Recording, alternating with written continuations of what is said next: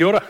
Good morning. Nice to have you here, whether you're here live at Botany or watching this in Hastings at the Manaheda's house or listening to this or watching this online. It's awesome to have you with us. We've been in this series on the book of Jonah for the last uh, four weeks, it'll be five weeks in total, and we end that today. But four weeks ago, when we started into the Old Testament book of Jonah, I uh, played a, a video for us called, God, called God's Story um, Jonah, just to help people, if you weren't familiar with the story, to just orient yourself um, to the story. And I don't know how many of you were here for that first service and, and watched that, but you may or may not have realized that the, the little video that they've done for kids, God's story of Jonah, actually finished prematurely. In fact, it, it went this way. I wrote it down. It finishes this way. When God saw they stopped doing bad, talking about the Ninevites, sorry, they stopped doing bad things and were really sorry, he decided not to destroy them. And that's the story of Jonah. And that's how that little clip ended. Well, it does a little quick recap at the end, but that's how it ended. And if you compare that video with the book of Jonah in our Bible, what you find is that they end the story at the end of chapter 3. Now, sometimes kids' storybooks and, and, and videos and that kind of thing do that because trying to get into different parts of the story may not be appropriate for children or maybe a little bit harder to explain to kids. And so, this particular one, God's story, ends at the end of chapter 3. I would argue, though, this morning, especially for adults, that finishing the story of Jonah at the end of Jonah chapter 3 actually robs us of the main point of Jonah because the story is going to hit its crescendo in chapter 4. It's going to kind of climax in chapter 4. And if you were to take Jonah chapter 4 out and just finish the book of Jonah the way that this gorgeous little video does, I think would actually rob you. Because what we're going to see this morning as we finish out this series in chapter 4, um, that actually, that really kind of brings the whole story to a close. So if you've got a Bible with you today, either paper, uh, on your phone, on your iPad, whatever that is, I want you to come and open it up to Jonah chapter 4. Uh, you might have it in your journal if you've been studying Jonah chapter 4 already that week, and that would be fantastic as well. But we're in Jonah chapter 4, and, and I want to argue that Jonah 4 is key because what God is doing in this book is He's converting obviously Gentile sailors and, and Gentile people of Nineveh to him. He's bringing them into relationship with him. But the main person that God is after in this book is the prophet Jonah himself. And God's not done with sailors and Ninevites coming to belief in him. Because the one that, jo- that God is really after is Jonah. And until Jonah has a change of heart, the book isn't done. It's not over. The story isn't finished because it's Jonah that God's after. It's Jonah that God is pursuing. It's this wayward prophet that's gone off the rails that God really wants to see have a change of heart and be transformed. And that's what we're going to see here uh, as this, this final chapter and this key chapter of the story unfolds. Now, if you've studied Jonah chapter 4 for yourself this past week, and I hope you have and taken up that challenge, I hope what you saw was a little repetition going on in Jonah 4. Two times, actually three times, Jonah declares that he would rather die. And then in two of those, God immediately responds with a very important question. The question is Is it right for you to be angry? And he says that to Jonah in verse 4 and then he says it again to Jonah in verse 9. And that repeated question actually helps us divide the story up into three key scenes. The first two scenes will end with this question being asked of Jonah. So the first scene then is in the first four verses. It'll end with God's question Is it right for you to be angry? And this first scene is all about Jonah's anger over the city of Nineveh. So, if you were here last week or you've been studying Jonah for yourself, you know at the end of chapter 3, Jonah had very reluctantly obeyed God, gone into the great city of Nineveh, walked through it, pretty much announcing God's judgment on it. Uh, my belief is that there was no announcement of grace or, or forgiveness or the possibility that if they repent, Yahweh may relent. I don't think Jonah declared any of that. I think Jonah just declared judgment on them. That's how he preached it. And then, incredible, I think a far bigger miracle than him being preserved in a big fish for three days. The big miracle is the entire city of Nineveh repents and comes to faith in the God of Israel. It's this unbelievable story of revival. Billy Graham never had this kind of success. Uh, no one has.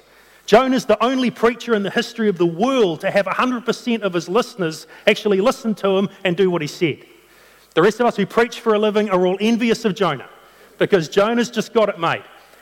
And, and that's where then chapter 4 becomes really interesting. Have a look at it with, if you've got your Bible open, look at how Jonah chapter 4, verse 1 begins. In fact, what's the first word of this chapter? But. So immediately, if you were studying this for yourself, should be a circle around that word because that immediately tells you something's going to go wrong. Nineveh's converted. The entire city has come to belief in the God of Israel. And then you start the final chapter with, but you know that actually this is not going to go very well, this next piece. And the reason it doesn't is if you read the rest of this opening verse, but to Jonah, this seemed very wrong and he became angry. To Jonah, this seemed very wrong. What is the this pointing back to? What is the this that he is angry about? Is he angry that the Ninevites repented? Kind of.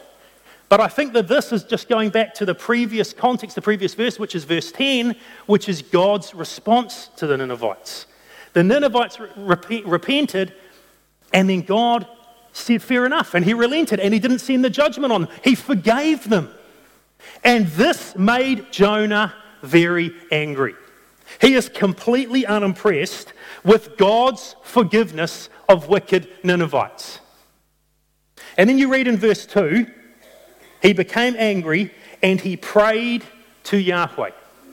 This is only the second time in the whole book you read the words Jonah prayed. The first time is chapter 1, verse 17, which really should be the beginning of chapter 2. Sorry, it's in chapter 2, I think. Chapter 2, verse 1, where it says Jonah prayed to Yahweh his God. In the belly of the fish, he prayed. And that prayer was a prayer of thanksgiving to God. The only other time he prays is now. But this time it's not a prayer of thanksgiving to God, it's quite the opposite. It's a prayer of anger and rebuke to God. And I think what we're meant to see here is the way that the whole um, book of Jonah is set up in symmetry. I talked last week, let me put this up. I talked last week about how chapter 1 and chapter 3 mirror each other. And I think chapter 2 and chapter 4 do the same thing. So we noticed last week that um, the opening verses of Jonah 1 and the opening verses of Jonah 3 are almost verbatim. The word of Yahweh came to Jonah. The only difference is in chapter 1, Jonah ran, in chapter 3, Jonah obeyed.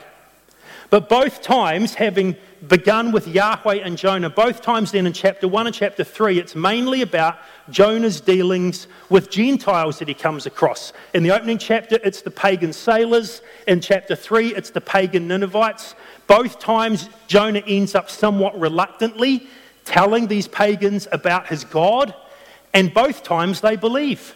Both times they believe so much that they actually show Israelite um, um, actions that, that show their belief and repentance. So in chapter 1, the sailors make sacrifices and vows to God. In chapter 3, the Ninevites fast and put on sackcloth, exactly the way Israelites would respond to their God. So they come to belief. Now, what I think we meant to see in chapters 2 and chapter 4 is the symmetries going on, because this is the only two times where Jonah prays. So now this is Jonah interacting with Yahweh. And in chapter 2, he prays a prayer of thanks, a psalm of thanksgiving. But in chapter 4, he prays a lament psalm. He prays a prayer of anger and rebuke to God. And the whole book is, is running in symmetry as God tries to deal with uh, Jonah and try and bring Jonah along to the place he needs him to be. So, he prays, and this is what he prays, verse 2. Isn't this what I said, Yahweh, when I was still at home? That is what I tried to forestall by fleeing to Tarshish. I knew that you were a gracious and compassionate God, slow to anger and abounding in love, a God who relents from sending calamity. This is the big shock of the book. If you've never read the book before, and even if you have, you might not have actually clicked to this before. The reason Jonah ran, we're never told in chapter 1. We assume he ran from God because he was scared of the Ninevites. They were the Nazis of the ancient world. He didn't fancy getting skinned alive that particular day. So he ran. But we're never told that. We just assume that. It's only now in chapter 4 we're told the reason why Jonah took off and ran for Tarshish instead of obeying God and going to Nineveh. And it's not that he was afraid. It's not that he was scared of the Ninevites and worried they were going to skin him alive. He ran because he was scared that God would be forgiving. He ran because he didn't want to end up in Nineveh preaching about Yahweh and have the people of Nineveh repent so that God would forgive them. He runs out of hatred for the Ninevites because he doesn't want to give the Ninevites even a slim possibility of belief in Yahweh and forgiveness and grace. The reason he runs is out of a complete lack of grace and love towards the Ninevites. He's not afraid of them, he just doesn't want any of them to believe. He doesn't want any of them to experience forgiveness. He wants the whole lot of them to rot in hell. That's basically why Jonah ran. In fact, he quotes here back to God one of the most important sayings about God of the entire Bible. He quotes this foundational verse from Exodus 34. I argue, and I've argued in other sermons and other contexts, that this is the most important description of God in the Old Testament. This is God's description of himself to Moses, where Moses had asked God to reveal his glory to him, and Moses, uh, God appears, uh, uh and it gives Moses really a glimpse of his being, and, he, and then God says this to him the Lord, the Lord. Again, that's capital letters, so that's God's name. Yahweh, Yahweh. And by repeating his name twice, Yahweh is saying to Moses in this story, This is who I am. This is what is at the heart of Yahweh. The essence of my character and being is this I am the compassionate and gracious God, slow to anger abounding in love and faithfulness, maintaining love to thousands, forgiving wickedness, rebellion, and sin, and yet I do not leave the guilty unpunished.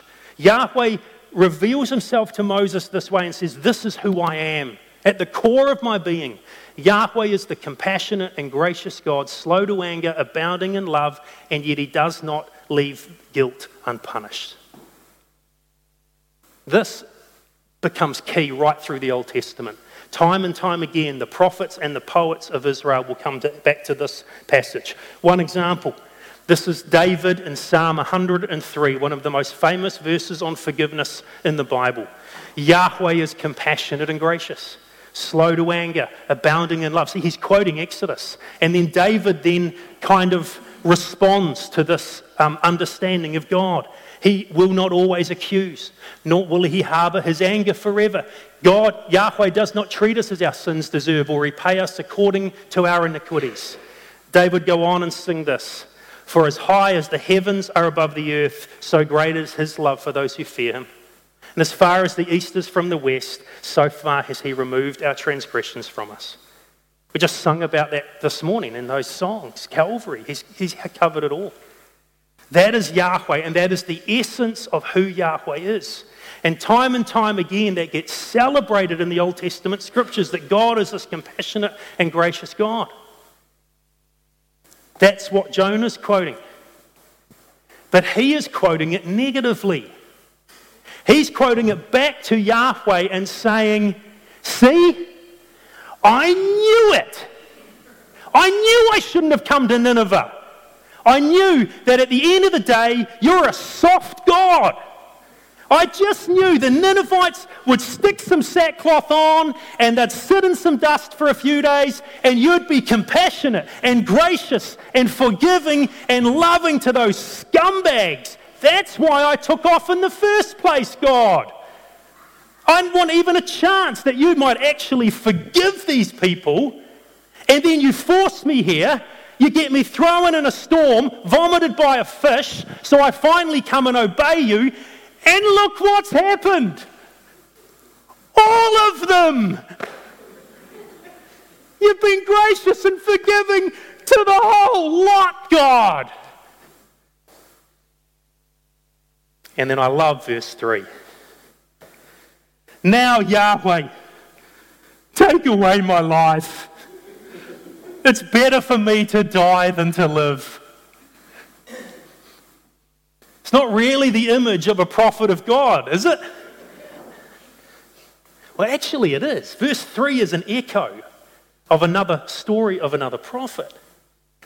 Prophet Elijah in 1 Kings, right after he has defeated the prophets of Baal, 450 of them against him, and they do this massive thing on Mount Carmel, and fire comes and consumes Elijah's altar, and then Queen Jezebel turns around and says, Elijah, you are so dead. I'm going to hunt you down and slaughter you. And Jonah runs, uh, sorry, Elijah runs for his life.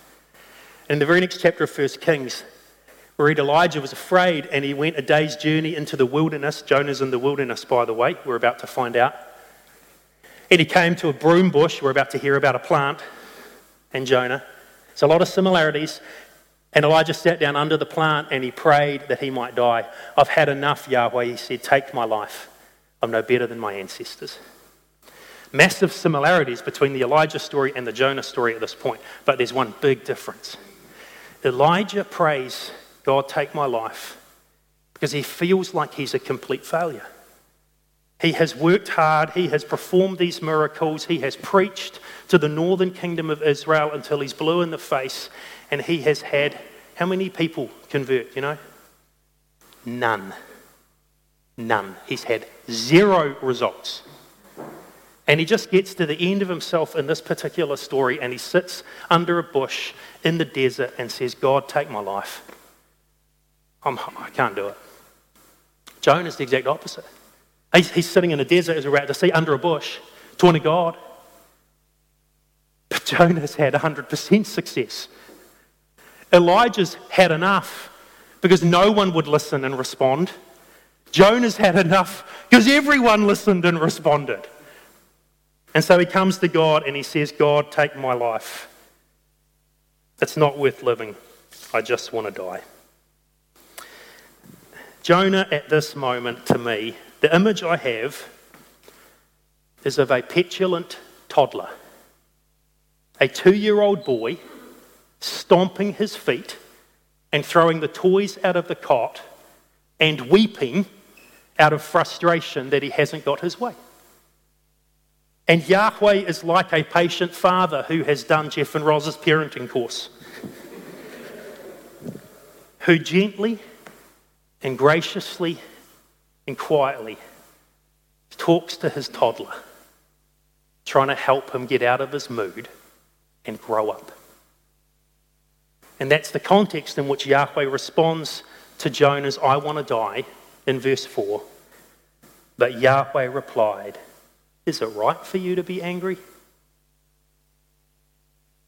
What does Jonah say? End of verse 4. Notice that? Nothing.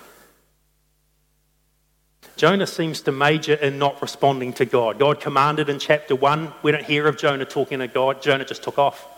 Now, here, Jonah and Yahweh are having a conversation. Jonah's throwing a tantrum, throwing his toys out of the cot, stomping his feet. I knew you'd be forgiving, God.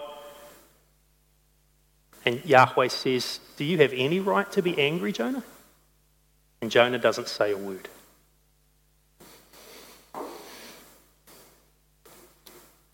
And so God decides to give him an object lesson. And in the next scene, which goes through to verse 9, because it's going to end with God asking the exact same question Is it right for you to be angry? There's a scene now involving an object lesson of a plant. And God is going to use this plant to teach Jonah a lesson about the city. So I want to tell this part of the story from under a plant. Hold on.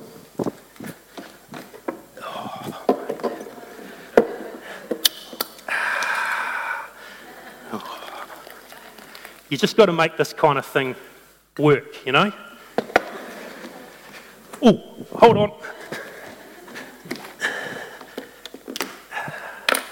Oh, awesome. Okay. You set? Alrighty.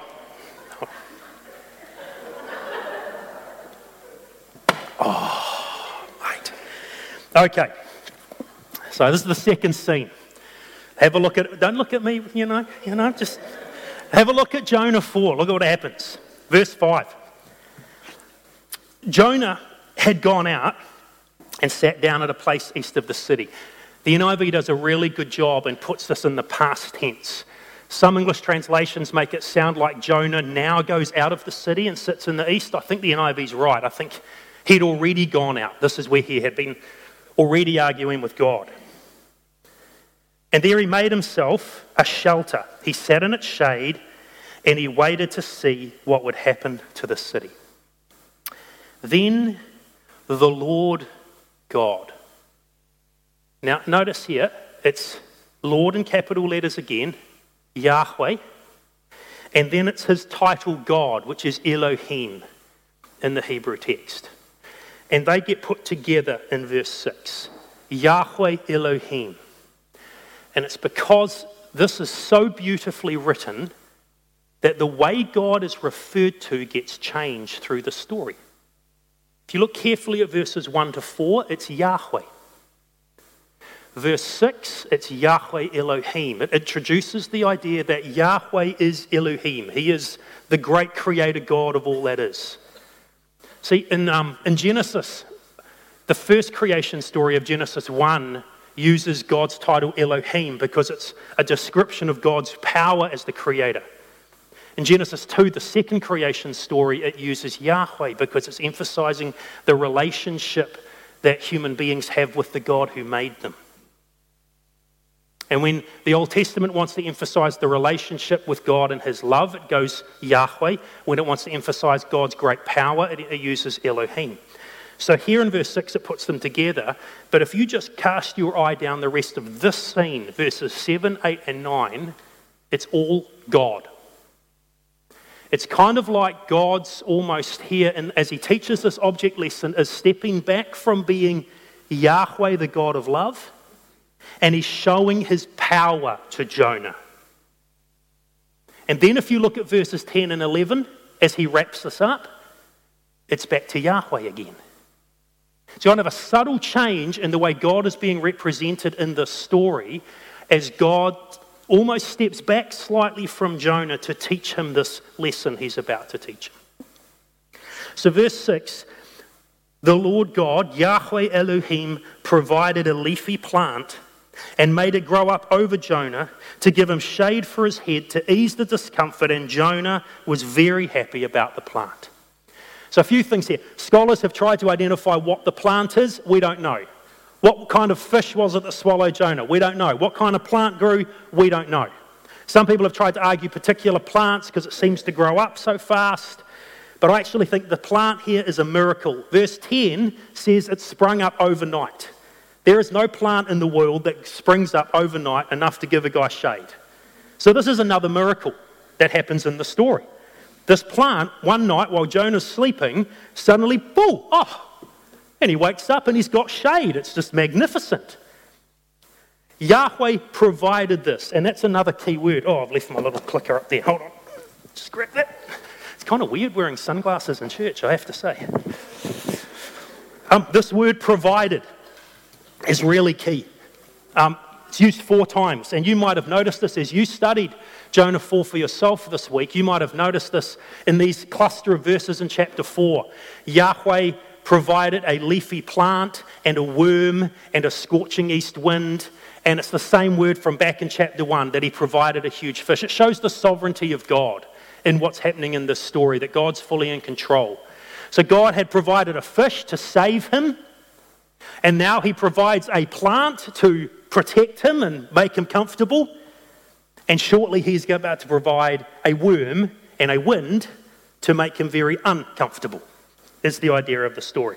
So he provided this plant, And he made it grow up over Jonah, and it gave him shade for his head to ease his discomfort. And I love this last bit of verse 6. And Jonah was very happy about the plant. This, you, you, don't, you can't see this in the English text, but this is where the Hebrew text is interesting. The word great has been really important all the way through the story. In fact, we've titled the sermon titles uh, A Great Call, A Great Storm, A Great Fish, A Great City, today, A Great Lesson. Because this word great is used multiple times through the book. Everything's great. The storm's great, the fish is great, the city is great. But so are the emotions in the book. And there's three places actually where the word great is used to describe their emotions, and the Hebrew's awesome. This is what it does. Back in chapter 2, remember when the sailors come to faith and it said they had a great fear? In the Hebrew text, this is what it literally says the sailors feared with a great fear. That's how it describes just how afraid they were, but this fear was now a reverent awe of Yahweh. And then in, in, chapter 1 of this chapter, Jonah's not just angry, he was angry with a great anger. Like he was spewing. And now in chapter 6, uh, verse 6, he was happy with great happiness. He, you know, Jonah was just like, this is, this is good. This is good, you know? Leafy tree, nice Bundaberg. It's originally um, Hebrew for Babylon. And it makes you stop and go, hold on. Kind of get why he was enjoying this, but it doesn't make complete sense that a, a, a, little leafy plant would give him that much satisfaction. And I was thinking about that actually this morning, looking at this again, and I wonder if he was happy with a great happiness because this miraculous plant appeared and it made Jonah feel like maybe God was blessing him after all. God had, had caused this plant to just miraculously blossom in the desert to give him comfort. And I wonder if Jonah took that as a sign that God had heard his prayer and maybe God was about to rescind his forgiveness of the Ninevites. I just wonder if there's more to this great happiness that is the equivalent level of his great anger. I just wonder if he took this as a sign that, that actually God was going to come through the way he wanted him to come through. But God doesn't. Instead, God does something else. Look at verse 7.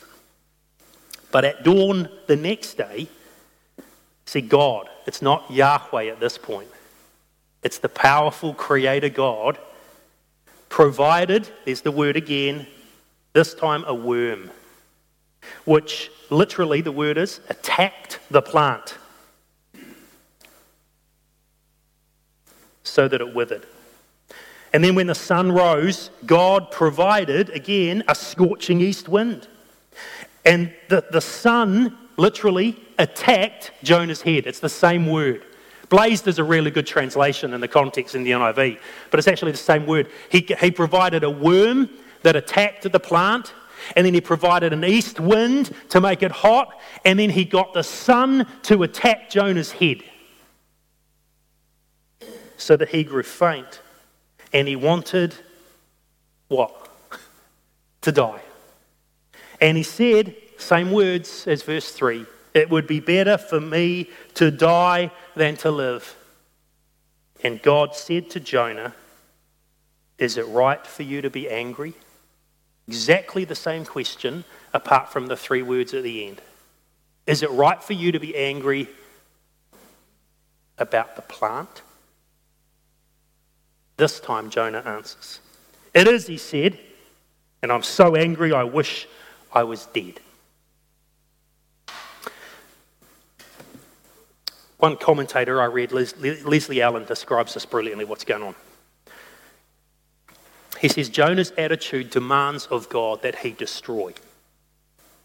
So God does just that to see how Jonah likes his theology coming true in the physical realm. See, God's angry. Sorry, Jonah's angry at God because God did not destroy Nineveh. That's what he wants. So God here gives him an object lesson, gives him a lovely leafy plant to make him comfortable, and then God destroys the plant. As though to say to Jonah, This is what I can do. Are you sure this is the way you want me to behave? Do you want to deal with me as Elohim, the all powerful creator? Or do you like dealing with me as Yahweh, the gracious and compassionate God? I'm, I'm both, I'm all of those. But what do you like? Do you like a God who destroys and wreaks vengeance, like I've just done to your precious plant? Or do you prefer a God who is compassionate and gracious, slow to anger, and abounding in love? And then God now applies the lesson. Look at verses 10 and 11. Yahweh's response to Jonah's anger. Yahweh said, See, that name's back. Because now he's treating Jonah with the same love and compassion and graciousness that he's dealt with Nineveh because he wants Jonah to be converted, not in terms of faith in Yahweh, but in terms of having Yahweh's heart. And he says, You've been concerned about this plant, but you didn't tend it or make it grow. It sprang up overnight and died overnight. Shouldn't I have concern for the great city of Nineveh, in which there were more than 120,000 people who cannot tell their right hand from their left, and also many animals. He says, Jonah, listen, you're concerned about a plant. You didn't even plant the seed for it. You didn't do anything to tend it. You didn't water it for a couple of months to make it grow. You didn't plant fertilizer around it. You, you didn't do anything. Just appeared, and because it made you comfortable, you show great concern, Jonah, for your plant. I am Yahweh. Shouldn't I have even more concern for this great city? 120,000 people who don't know their right hand from their left. I thought that that was a description of the population. In fact, I think I said that last week. But in reading about this in the last, this last week, I've come across some scholars who argue something fascinating. To not know your right hand from your left is not so much a physical thing as a moral indicator. Joshua 23, Joshua said to the people, Be firm then to keep and do all that's written in the book of the law of Moses, so that you may not turn aside to the right hand or to the left. To know the right hand on the left is a moral thing, to say, you know, to, to know what's right and wrong. Now, I got that, and I thought it meant that the Ninevites didn't know right from wrong. But if that was the case, then God would be unfair to judge them. They did know what was right and wrong. And a couple of scholars that I read this week said, you know what that is? It's probably a reference to the number of children in Nineveh. This is not the, the, total population. In Nineveh, especially the three cities in that valley, was actually bigger than 120,000 people. This is probably a reference to the number of children who hadn't yet reached the age where they would know what was right and wrong. And Yahweh is, is now talking to Jonah, saying, Jonah, you show concern over a plant you had nothing to do with. And over here, I've got this great city filled with people made in my image, filled with animals, notice that at the end that I care about, and filled with 120,000 children who haven't yet reached the age where they know what's right and wrong. And if you can show concern for your plant, shouldn't I, as the one who created all of this, show love and concern for these people? And look at Jonah's answer in verse 12.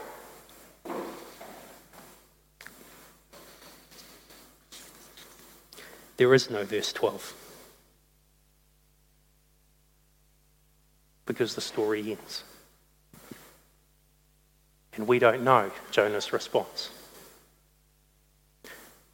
My hunch is that Jonah repented. Because unless the sovereign God gave the full story to another prophet to write this, which is possible, I think either Jonah wrote this book or he told the story to someone else who wrote the book. But I think that suggests that Jonah came around. I can't prove that, it's just my hunch. But it's kind of like Mark's gospel, which most scholars say was based on Peter's sermons. Mark's gospel is the one that most shows Peter's failures and stupidity. It's kind of like that sometimes in the Bible. The authors of Scripture, when they write about themselves, are quite willing to show themselves in a really bad light to get the lesson across. But we're not told Jonah's response because, see, I think this book is meant to be a mirror. Because at the end of the day, when Jonah or whoever wrote this book, they wrote it for the people of Israel. And the point was not to know what Jonah's response was, it was for the people of Israel to read this book and think about what's my response. How do I feel about the Gentile nations around us? And then for later generations of Christians like you and I to read the book and for us to go, what would my response be? Because Jonah's a mirror. The book is designed for us to reflect our own hearts and lives. And the key lesson of this chapter is, I think, the key lesson of this whole book. That God's great grace and compassion towards me is meant to result in great grace and compassion towards others who don't know him yet, or who aren't like me, or who I don't particularly love. But the point is, if I've received great grace and compassion from God, then I should have that same grace and compassion towards others. See, that's what's going on in the symmetry of the book. Because when Jonah prays at the end of chapter 2, he prays and he writes and he sings this exquisite psalm that's deeply rooted in other psalms from the book of Psalms that expresses his great gratitude and thanks for God saving him. When he's in the belly of the fish, Remember, he's not praying and asking God to, to save him. He's thanking God that God's already saved him from drowning. And he's celebrating the wonderful grace of God. You are the God, Yahweh, who lifted my life from the pit. And I will make sacrifices to you. And I will vow vows to you. And you are awesome and gracious and compassionate, abounding in love. And then he gets to chapter 4. And he goes, Oh, God. You're gracious and compassionate and forgiving and abounding in love to them. And the whole point of what God does with this object lesson of a plant and this challenge to Jonah as he sits there and fumes is wait a minute. You're grateful for my grace and compassion and forgiveness to you, and yet you're not willing to extend that to others who need it. When the reality is the opposite. If you have been forgiven so much, if you have been given so much, if God has been so gracious and so good and so forgiving to you, Jonah, why should he not be like that to others? And why should you not be like that to others? And that's where this whole book has got to but it's left hanging at the end. Because at the end of the day, this book is not just about Jonah. There's also a book about me. And there's also a book about you. So as we finish this series, I want to reflect one more time. I am Jonah. Four reflections as we finish from Jonah and the plant. Number one, I am Jonah. When I get angry at God for not bending to my will, I mean, that's what's going on in those first few verses of this chapter, isn't it? Jonah is getting mad at God because God won't do what Jonah wants him to do. God, infuriatingly, is choosing to be God. When really, Jonah would like him to be much more like him. Now, I can safely say that I have never been angry about God for not roasting someone that I'd like to have roasted. I can quite honestly say that. But there have been numerous times that I have been angry at God for not doing what I would like Him to do. Many of you will know that Rochelle suffered from a condition called fibromyalgia for 19 years. And there were days and weeks and periods during that 19 years before she was healed of that where I cried out to God in tears as she lay in bed with absolutely no energy. And I got really angry at God. Not angry that he you know, wouldn't roast someone that I wanted to be roasted, but angry that he wouldn't heal someone that I knew he loved more than I did. I got frustrated with God when he wouldn't come through the way that I wanted him to. When I had a plan for this is what I want you to do, God, and God didn't answer the prayers the way I wanted him to. And I got really mad, often. And there are still times today, not now around Rochelle's health, but other things in life, where things don't go the way I wanted them to, where my prayers aren't answered. And I love the brutal honesty of this book where Jonah's quite willing to lay out, you know, his anger at God. Because this is us, isn't it? We all get angry at God. When God refuses to be bent to what we want. Second reflection I am Jonah. When my theology is correct, but it hasn't transformed my life. Jonah, as a prophet, knew the scriptures. He is quoting verbatim Exodus 34. He knows the stories of Israel. His psalm in chapter 2 has allusions to at least 10 different psalms in the book of Psalms. He knows the Bible and he knows theology inside out, but it's never changed his heart. And that's a huge warning to us that we can have the right beliefs. We can, we can understand however much we understand and can explain things and know the Bible however well we know it. We can have great theology. But if that theology and that truth of the Bible isn't changing our hearts, it isn't transforming our lives, it isn't making us mirror the God who is gracious and compassionate and slow to anger and abounding in love, then there's something seriously wrong.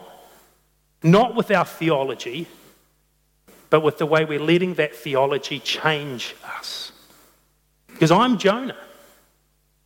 When my theology's right, but it hasn't transformed me.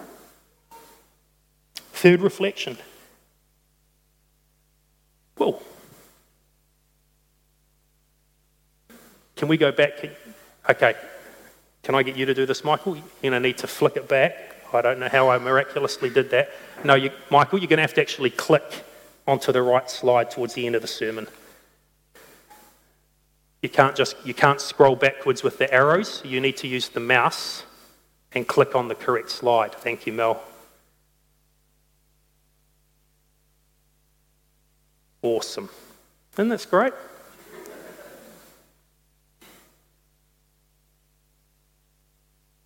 Brilliant. Thank you so much. Third reflection I am Jonah when I accept God's grace and don't extend it. I'm Jonah when I am incredibly thankful God saved me, but I don't extend that same grace to others. We are Jonah whenever we are grateful that, that God's forgiven us, but we hold on to bitterness in our hearts against someone else and refuse to forgive them. I'm Jonah when I am so grateful that God has saved me, but I don't really give a fig about the lost people around me who haven't experienced that grace yet. I'm Jonah every time I'm saying thank you on one hand, but not passing that on. Final one. I am Jonah. When I love things more than people. The irony of this whole chapter is that Jonah was more passionate about a plant than about people. And it's meant to be ironic and it's meant to kind of cause us to snigger slightly until we realize this is us. We're more concerned about the house we live in than the people around us.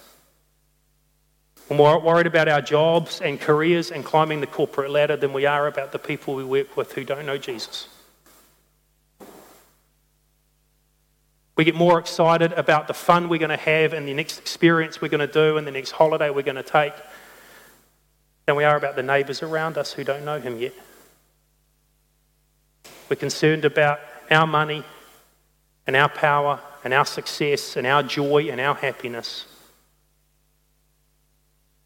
And yet God is saying, I'm concerned for that great city that you live in, where thousands don't know me yet. Why are you worrying, Jonah, about a plant or a house or a holiday or a job?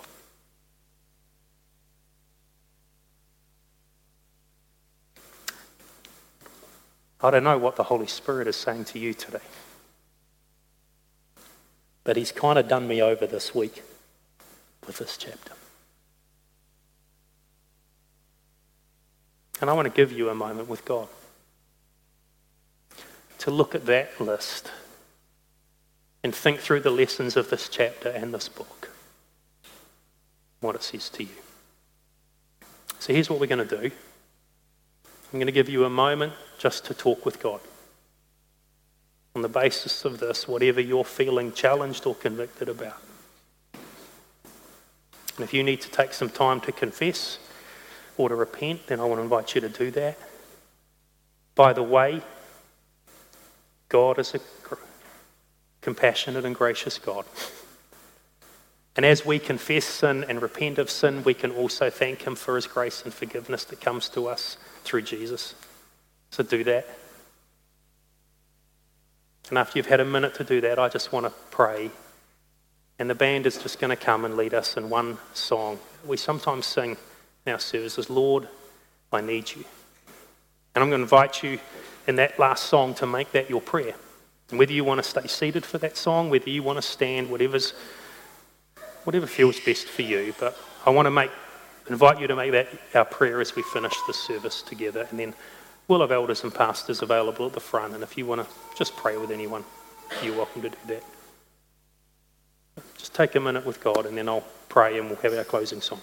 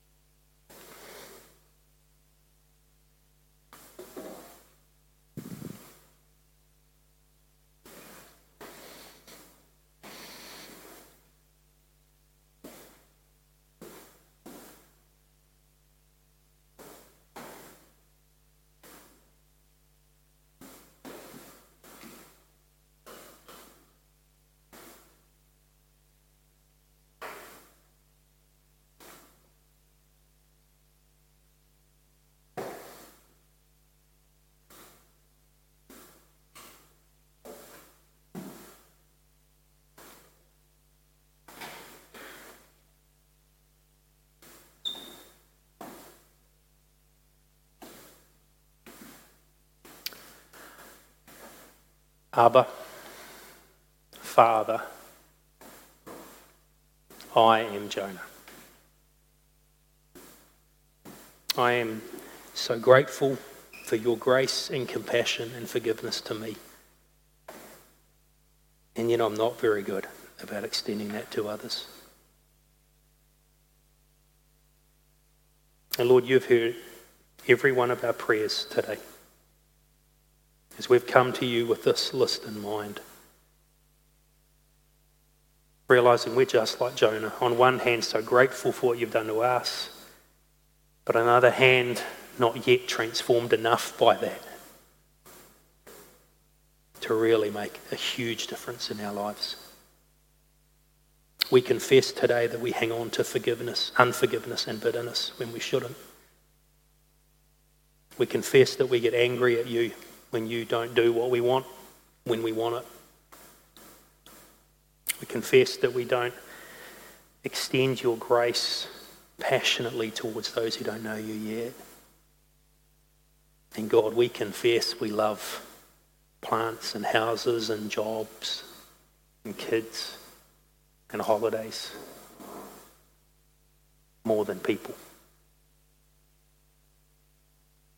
But thank you, Father. You're not done with us yet either, just like Jonah. And we've been shown grace and mercy in Jesus.